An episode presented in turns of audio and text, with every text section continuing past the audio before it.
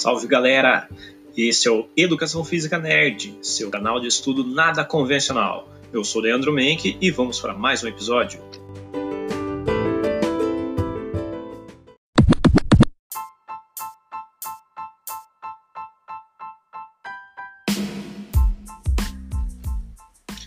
Hoje vamos falar sobre movimentos corporais, mais especificamente sobre movimento cíclico e também movimento acíclico.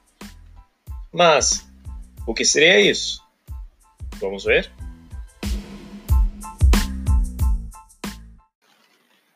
Galera, vamos começar falando sobre movimento. Movimento é a variação de posição de um objeto ou ponto material em relação a um ponto de referência.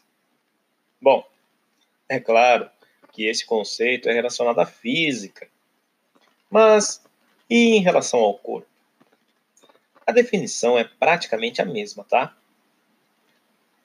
Seria mais ou menos assim: movimento seria a execução de ações do corpo ou parte dele onde exista uma variação em relação à inércia, ou seja, ao corpo parado, ao corpo estático.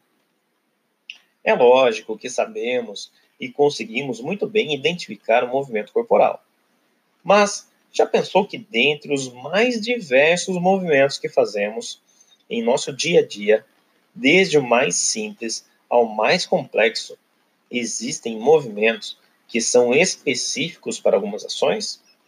Você pode até me dizer, sim, sim, é claro. Mas você também já notou que dependendo do que fazemos, nossos movimentos são repetitivos? Isso é lógico também, não é? Muito bem, é sobre isso, mais especificamente, que vamos falar agora de movimentos repetitivos e também de movimentos que não são repetitivos os chamados movimentos cíclicos e movimentos acíclicos. Vamos dar início com o movimento cíclico. O que, que seria? Movimento cíclico é aquele movimento que tem um ciclo, tem um início e um fim. Mas o ponto principal é que esse movimento ele é repetitivo. Ele é um movimento repetitivo, é um movimento contínuo não tem qualquer variação ou alteração ao longo dele. Por exemplo, ao caminhar, correr, pedalar, pular corda, você realiza movimento cíclico. O movimento vai se repetindo com o passar do tempo. Pense em você caminhando. Sempre será uma perna após a outra, e assim será até você parar. Então, tem um início, tem um fim, e dentro desse intervalo, o movimento vai sempre se repetir. Ok. Mas e com relação ao movimento acíclico? O movimento acíclico, aqui usaremos a regra do prefixo de negação, a letra A. Neste caso, podemos então entender que movimento acíclico é o mesmo ou seria a mesma coisa que um movimento não cíclico. Acabamos de ver sobre movimento cíclico. Ou seja, um movimento que não irá se repetir. Ele tem uma variação. Ele também tem uma alteração durante a execução. Ele não será constante, não terá um ciclo. O movimento acíclico é um movimento com início, um ponto de variação, ou podemos chamar também de o ponto de ápice do movimento, e terá um fim. Bom, vamos exemplificar para entendermos melhor. O chute no futebol é um movimento acíclico. Vai existir todo um gesto corporal para o deslocamento da perna até chegar ao ápice, ou ponto máximo do, do movimento, que seria o pé atingir a bola.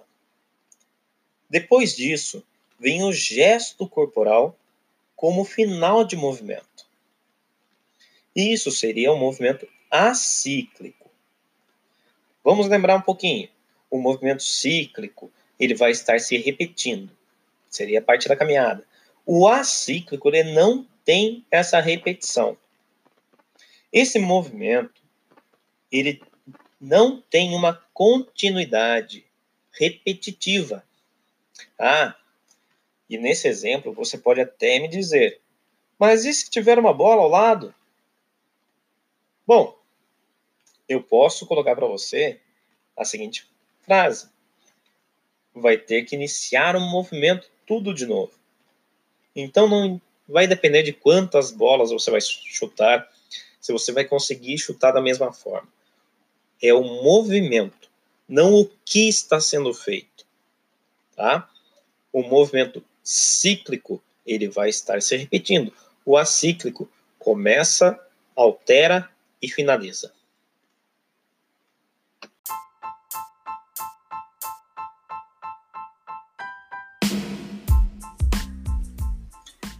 Bom, galera, resumindo, movimento cíclico é um movimento que se repete do início ao fim.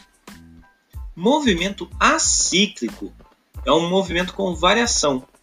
Ele tem o início, tem o ápice do movimento e sua finalização. Beleza? Espero que esse episódio tenha te ajudado a entender um pouco mais sobre o que é movimento cíclico e o que é movimento acíclico. Até o próximo episódio. Chao.